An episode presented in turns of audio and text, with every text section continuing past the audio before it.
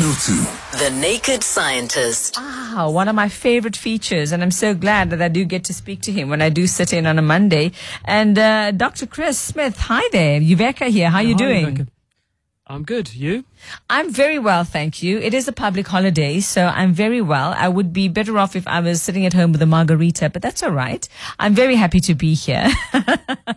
uh, especially because, you know, I love this feature and I love getting to ask you these questions. So we've already got so many coming in for you. Um, should we, should we get straight to some that were, I think, left over from last week? Somebody wants to know, uh, very quickly, kindly ask the naked scientist if DNA results are always 100, 100% correct or sometimes a second test is necessary. Well, it depends what sort of DNA test you're talking about. And whenever we do anything in science or medicine, you never say never or always because you will always, and this is the only exception of using that word, be wrong sometimes because there are always things that can go wrong. So in our diagnostic laboratory, for example, we, if we get a crucial test result, we always repeat it. Yes. There's another always because you can never rely on chance and not having played a part somewhere. So we always test these things again and again.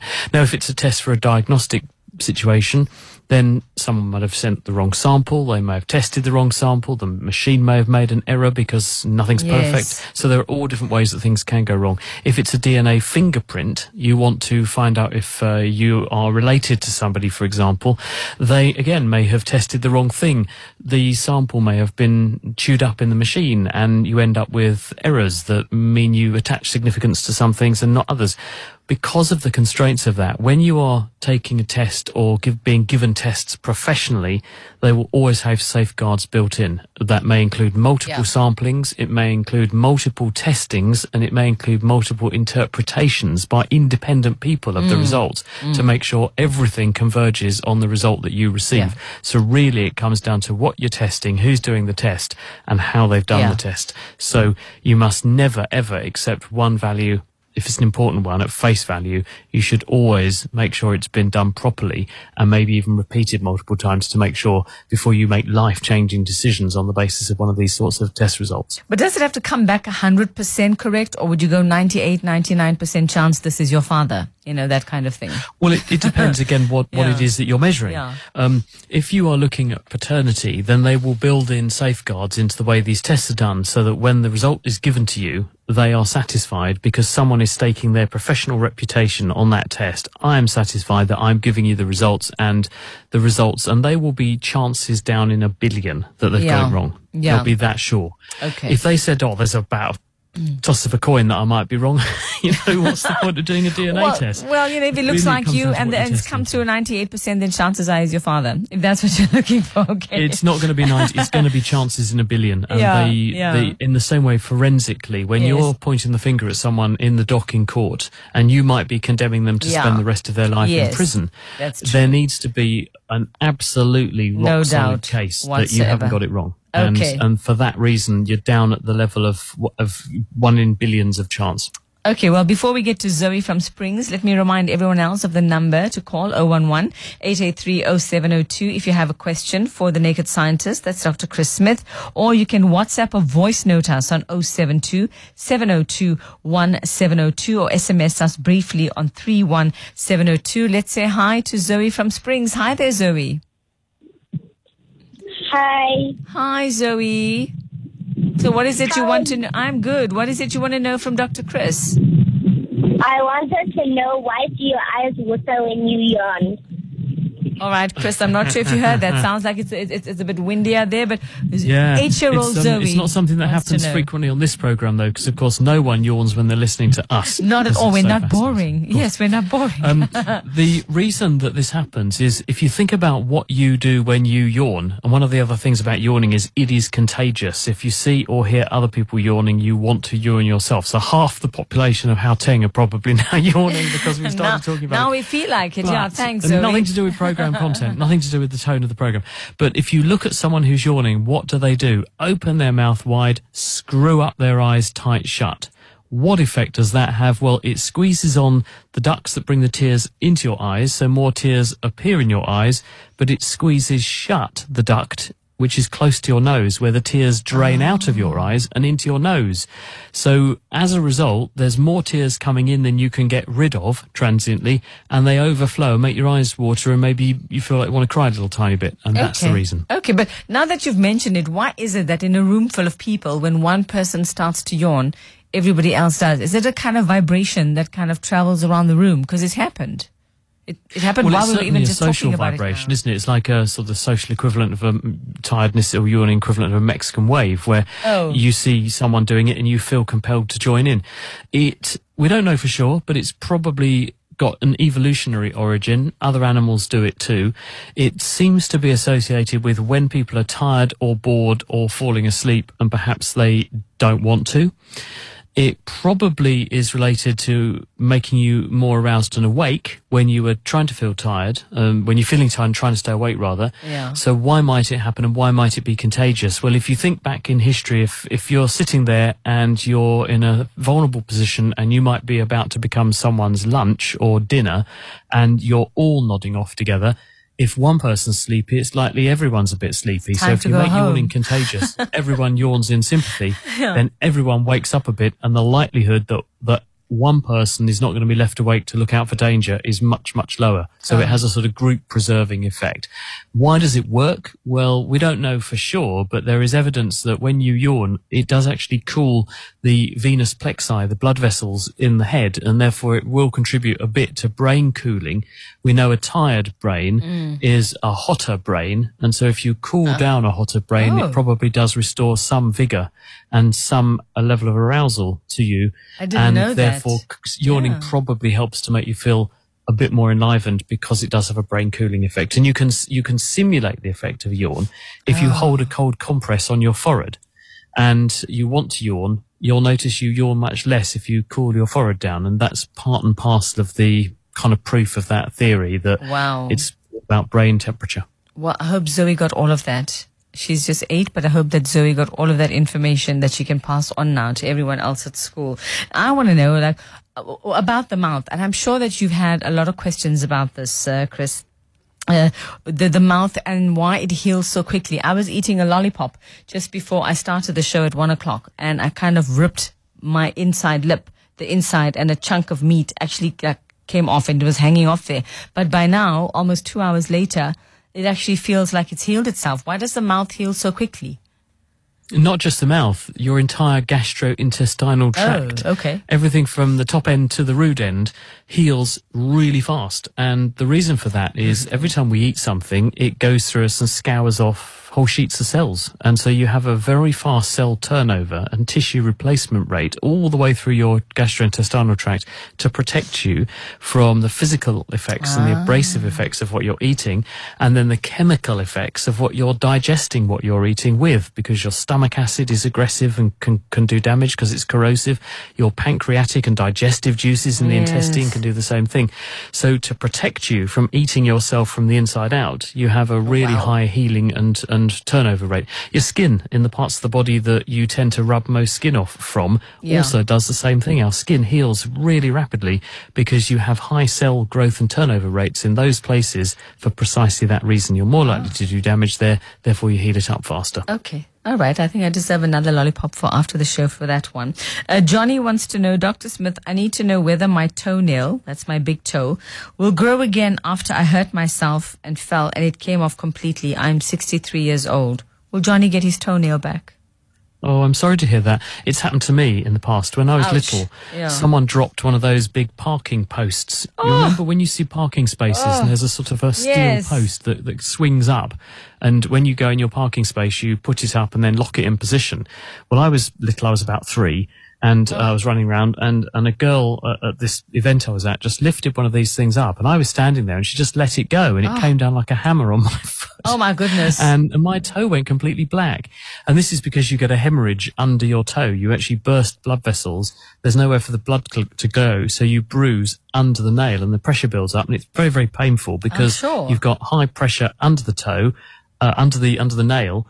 And it can't get out. And, and in fact, one of the best ways to save a nail, if it hasn't already fallen off, like has in Johnny's case, but if it hasn't fallen off, you drill a hole in your nail, let the blood out, and the pressure drops, and it's immediate relief feels fantastic. And the best way to do that safely, of course, get some help with this, but Yes, a needle please. heated up to red heat in a flame ah. and then very quickly touch through the nail. It will burn a hole through. Don't have to plunge it far.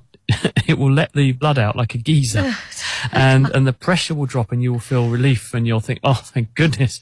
But if it's gone too far, And when his nail has be able to come off rid of that one. completely, shame. Is, it, will, is there a chance it'll grow back? Well, if if it has gone too far and you don't get to the uh, kind of bloodletting approach in time, Yeah. unfortunately, the the nail does then separate from the nail bed. But nails are just inert dead tissue. They are keratin, the same stuff your hair is made from, and they are produced from the base of the nail, where there is a line of stem cells that just as your hair grows from a hair follicle, there is a nail bed. And Okay. those stem cells are not injured usually by this kind of thing, in, unless you do actually physically do something to that part of the. the So the- the hopefully digit. Johnny's nail will And start to grow back. If if just the nail is separated, which is almost like a protective mechanism to let Yeah. the pressure out, it should then begin to regrow from the nail bed. You just have to be patient. My my thumb, I, I changed gear a bit vigorously on a tractor and crushed my thumb between the gear knob and the fuel tank. It was an old fashioned Oh, tractor, goodness. and um, and my thumbnail went completely black like that. And I did try the let the blood out technique, but it still meant the nail fell off and No, it grew goodness. back. I'm pleased to say. I now have two Chris, thumbnails again. I think we need to do like some traditional prayer for you or something. You need some blessing. You and the nails and the stories. I mean, you've had a lot happen to you. a lot happen to you. Okay, I think we have a voice note. Let's have a listen to one of those. Oh, we don't? Not yet. We're not ready with that one. All right, but we still have a question. Um, what is the natural product to avoid laughing lines in front of your mouth? what, what is the natural product to avoid laughing lines in front of your mouth? Why don't you want laugh? Just don't laugh, I would say. Hey, Chris? Yeah. Well, Don't laugh. What, what are laughing lines? The Wrinkles. Wrinkles, And this uh, is something yeah. that comes to all of us as we get older. And the reason we get wrinklier skin as we get older is because the composition of skin changes because of the insults of sunshine and other toxins like cigarette smoke. Cigarette smoke has one of the most powerful aging effects on your Yes. skin. It breaks down a chemical called elastin which is the elastic tissue in your skin, which gives skin its natural stretch and re- uh, stretchiness and resilience. And as you lose elastin, you also lose collagen, which is another protein, which Yes. is part of the connective tissue in skin. And but more importantly, you lose more elastin than collagen. So your skin still has integrity, but it has less stretchiness, less elasticity. And so, whereas previously the skin would pull itself into a flat sheet that looks nice and wrinkle free, because you lose the elasticity of the skin, it's more likely to fall into ridges and furrows. And you ask, is there a natural product you can use? Well, I suppose Botox is a natural product because it's the product of the bacterium Clostridium um, botulinum. Yes. And botulism is a form of food poisoning where you produce this toxin, which goes around your body and blocks up all your nervous system. But made synthetically and injected safely, it paralyzes the nerve to muscle connection. So it switches off the ability of muscles to respond to nerves. And if you relax the muscle, instead of the skin being pulled into ridges and furrows, it just flops out flat and you iron out your wrinkles that way. Unfortunately, if you go a bit too far, you end Yeah. up looking a bit like Joan Rivers and you, you have an unreactive face. and you'll never smile you at know, so- anything ever again. So- well, it's not. It's, it's permanent in so much yeah. as the blockade will last as long as it takes Yeah. the nerves and the muscles and to make so much to replay or the nerve rather to replenish the thing that's been lost. Yeah. Um, the target of Botox it binds onto the nerve ending irreversibly. But it does replenish the structures that it binds onto. So after a couple of uh, three weeks to a month, you've normally made all the things that were blocked up and replaced Yeah. them. So your ridges and wrinkles and furrows will come back. So you're back off to the clinic for another very exorbitant injection of Botox. Or you could just live with the fact that we all grow old and get grow old and grow old gracefully. I've heard, I've heard some of the, the wonders of natural castor oil. Apparently, that's the new thing now. But there's always some fad. There's always something that is going around. But apparently, this new, whatever version of castor oil um, that is out there is working wonders for people. But if you are a smoker, so then stop smoking. So you're not going to. Those are not. Those are not laugh lines. Those are smoking lines that you have there. So yeah, like you say, and just just admit that and, and accept that we are getting older. But if you can afford to do those little things for yourself, then why not go out and do them? All right. Um, and let's have a listen to that voice note. Hey, Dr. Chris. Um, I've been struggling for like the last week or so with uh, dry mouth syndrome. I mean, it is getting better, but I mean, I am drinking way over two liters of water and milk. So, like four liters. Just so that I cannot, yeah, because, yeah, my mouth is so dry. Um, is there anything I can do about it beyond that? Um, I went to the doctor and it's apparently due to anxiety and uh, stress and uh, vitamin B3 specifically um, deficiency. But yeah, it's just taking so long to heal. Just wanted to know your thoughts on it. Thank you.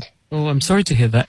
The medical word for dry mouth is xerostomia, and it can occur for a number of reasons. And the, the voice note mentioned some of them. Because when we become stressed, we activate our sympathetic nervous system. Because when we become stressed, we activate our sympathetic nervous system, which is our fight or flight response. One of the effects of that is to switch off or disable the secretions that come with saliva or tears and, and so on. And so if you disable those, you will get a dry mouth. So therefore, mm. dealing with the stress is one way to combat it. This, it can also arise because of infection. And there are mm. some infections that affect the secretory glands, your salivary glands, and there are some also autoimmune conditions which can arise because of infection, where your immune system damages or disables your um, salivary glands, and this can also contribute to a dry mouth. Other interventions like radiotherapy can also do this. So really, it comes down to looking into what the cause is. And then finding out whether or not that cause is reversible or not. Sometimes it's a medication Yeah. that you've been taking that will do this, and then stopping the medication or adjusting the medication. Sometimes the uh, thing has arisen in a way that's irreversible. Therefore, you have to find a way to treat it symptomatically. And there are various pastils and lozenges that you can suck, Mm. which help to si- stimulate a bit more saliva production. I'm worried about all the milk that Fred that, that he's drinking. In addition to well, the water. This is, but yeah. this is this is uh, also something to think about. Don't overhydrate. Little sips or sucking on a, a, a lollipop, a, a sponge or Yes. something, which is soaked in, in some liquid to keep things dry, um, moist without making it too Oh, dry. You're okay. quite right. All right, Chris. Unfortunately, this is where we have to say goodbye to you. We have Peter and Soweto on the line, but I think what we're going to do is keep his question for next Monday, and uh, that is exactly, uh, and you can prepare for it. He wants to know what causes irritable bowel syndrome. So, Peter and Soweto, we've run out of time, and uh, that will be one of the first questions that uh, I think uh, we'll ask on the show next Monday when Dr. Chris Smith is back with us. Chris, stay safe, stay away from heavy machinery. It's been a pleasure talking to you again. Yeah, it has. You're, you're nearly there. You're nearly at that margarita now. Nearly the long. margarita. Okay.